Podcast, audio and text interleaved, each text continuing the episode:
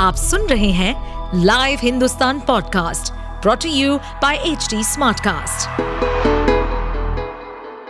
नमस्कार, ये रही आज की सबसे बड़ी खबरें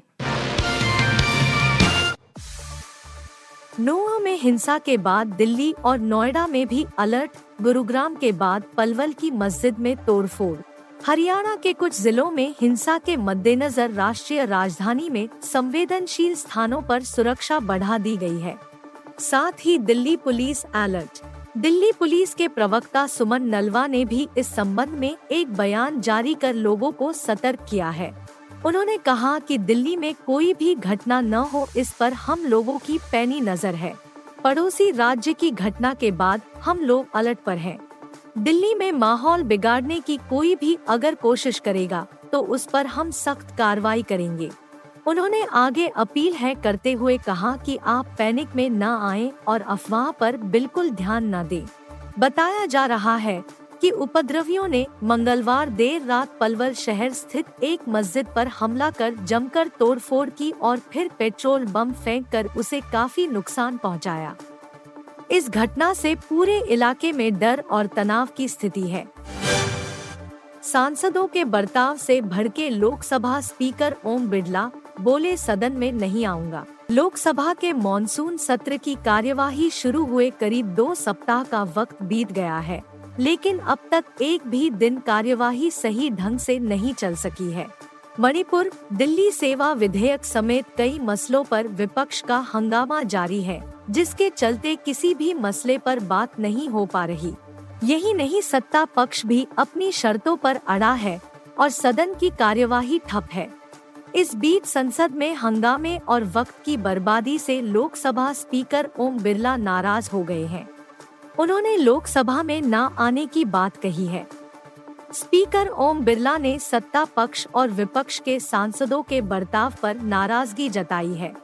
बिरला ने दोनों पक्षों से कहा है कि जब तक सांसदों के व्यवहार में सुधार नहीं आएगा और वे सदन की गरिमा का पालन नहीं करेंगे, तब तक वह लोकसभा में नहीं आएँगे। अशोक गहलोत की मुश्किलें बढ़ाने को बुढ़ा ने खोल दिए लाल डायरी में बंदराज।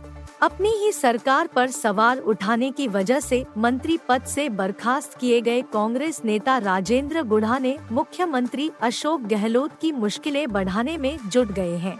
लाल डायरी दिखाकर राजस्थान की राजनीति में सनसनी पैदा करने वाले गुढ़ा ने अब इसके पन्ने पलटने शुरू कर दिए हैं।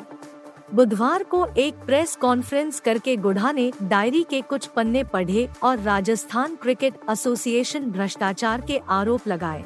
गौरतलब है कि आरसीए के प्रमुख अशोक गहलोत के बेटे वैभव हैं। गुढ़ा ने कहा, अपने दावों को पहली किस्त बताते हुए कहा कि आगे भी लाल डायरी के खुलासे करते रहेंगे।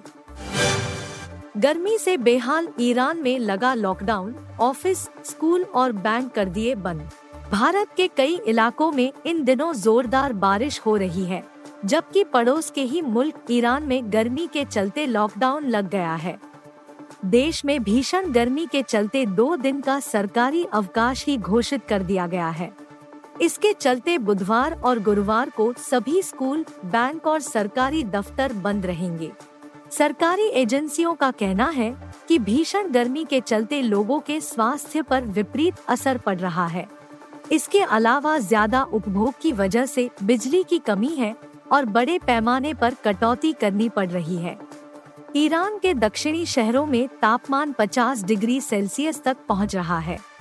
मंगलवार को तेहरान समेत कई बड़े शहरों में तापमान 40 डिग्री सेल्सियस के करीब रहा।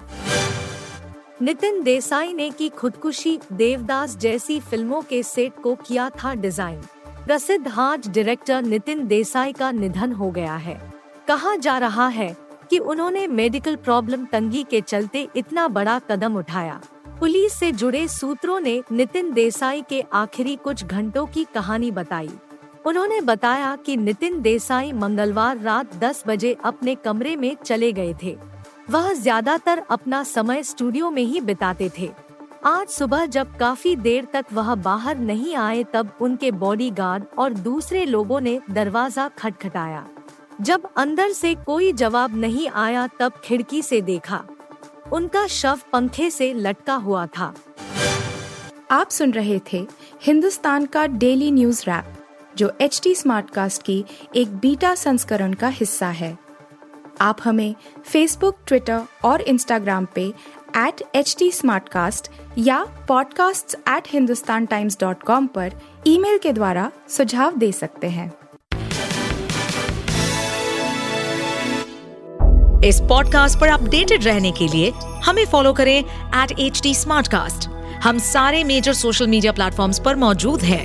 और और ऐसे पॉडकास्ट सुनने के लिए log on to W W W dot H D smartcast dot com